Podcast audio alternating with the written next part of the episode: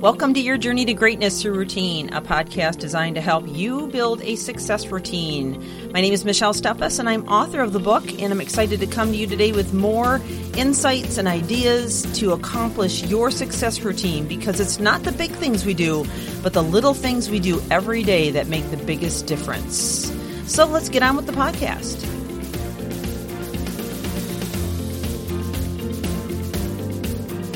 Well, we are still walking through our series on body language and the importance of not only understanding how we can convey the best body language, but how we can read the body language of others. So we talked about eyes, that was one. Two was hands. Three was handshake. Four was mirroring. Five was feet and legs. Six was posture. Seven arms. Eight smiles. And nine head. We are on number 10 now. And I want to talk about uh, respected vocal tones. So, for both men and women, if we want to come across composed, authentic, and confident, we need to be speaking clearly, in a lower tone, and slowly enough that people can understand us. Now, I know I'm personally guilty of talking too fast sometimes, uh, but I do try to slow down as well, especially when I'm trying to get a specific point across. But I want to use an example here, uh, real quick, that will help you to really identify why I need to focus a bit more on women. Uh, Margaret Thatcher, she's got the nickname as the Iron Lady.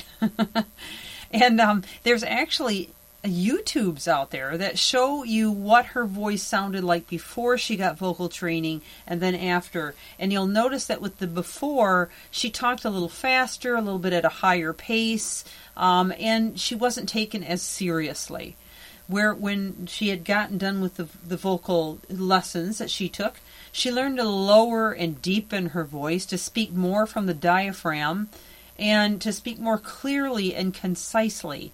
And by doing this, she became very well respected.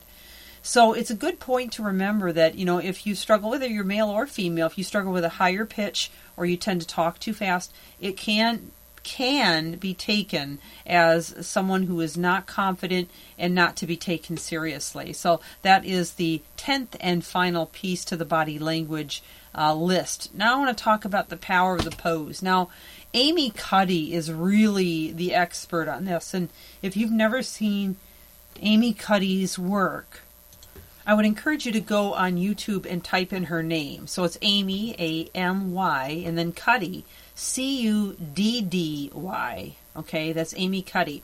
And she does a, a, TED talk that's actually gotten millions and millions of views about the power of the pose. And she goes through and talks from a science perspective about why the pose is so incredible and so effective.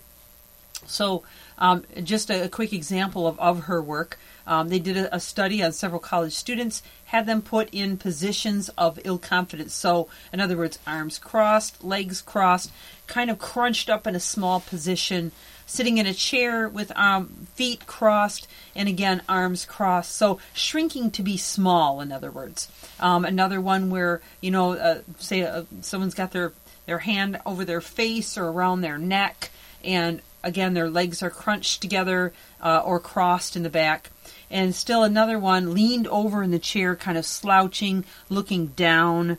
Um, and then another one with the, the gentleman, and I'm looking at these pictures here, um, where he is, he's, he's just kind of crunched up. He's got his hands tucked between his his front his legs and near the knees, and his toes kind of pointing inward. So here again, these are very small, small positions.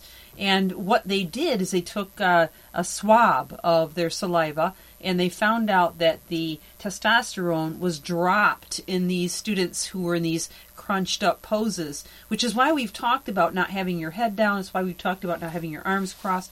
All these things can not only affect you in how people perceive you, but how you feel about yourself. Um, those in high power poses, such as chair, you know, with the legs wide open. Of course, this is a gentleman here, and he's got his, his arms kind of strewn over the ar- the arms of the chair. Another one leaning way back with his head hand behind his head, you know, and he's got a, a stance of, you know, his his his legs are kind of crossed on a wide way. Um, hard to describe, I guess, over a podcast.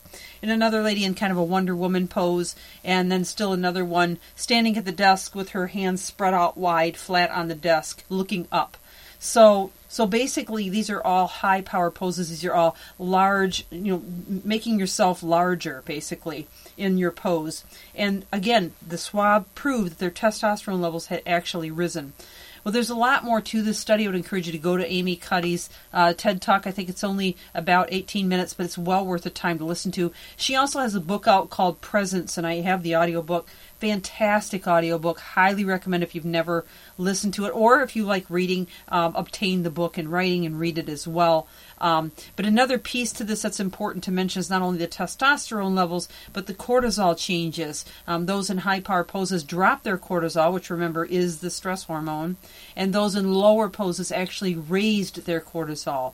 So if you want to change in how you feel as well as how you respond and you know how well you're able to function and to be a person of confidence and boldness, your pose can make a massive difference. Okay, so we're going to leave off with that. We'll pick up tomorrow with some more information on uh, expressions and, and exercises you can do, and um, and I hope that you'll end up with a lot of nuggets of this when we're all finally finished.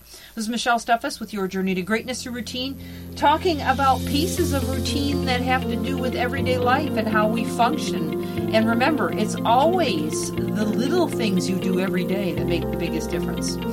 So have an amazing day, and we'll talk to you tomorrow. Thanks for joining.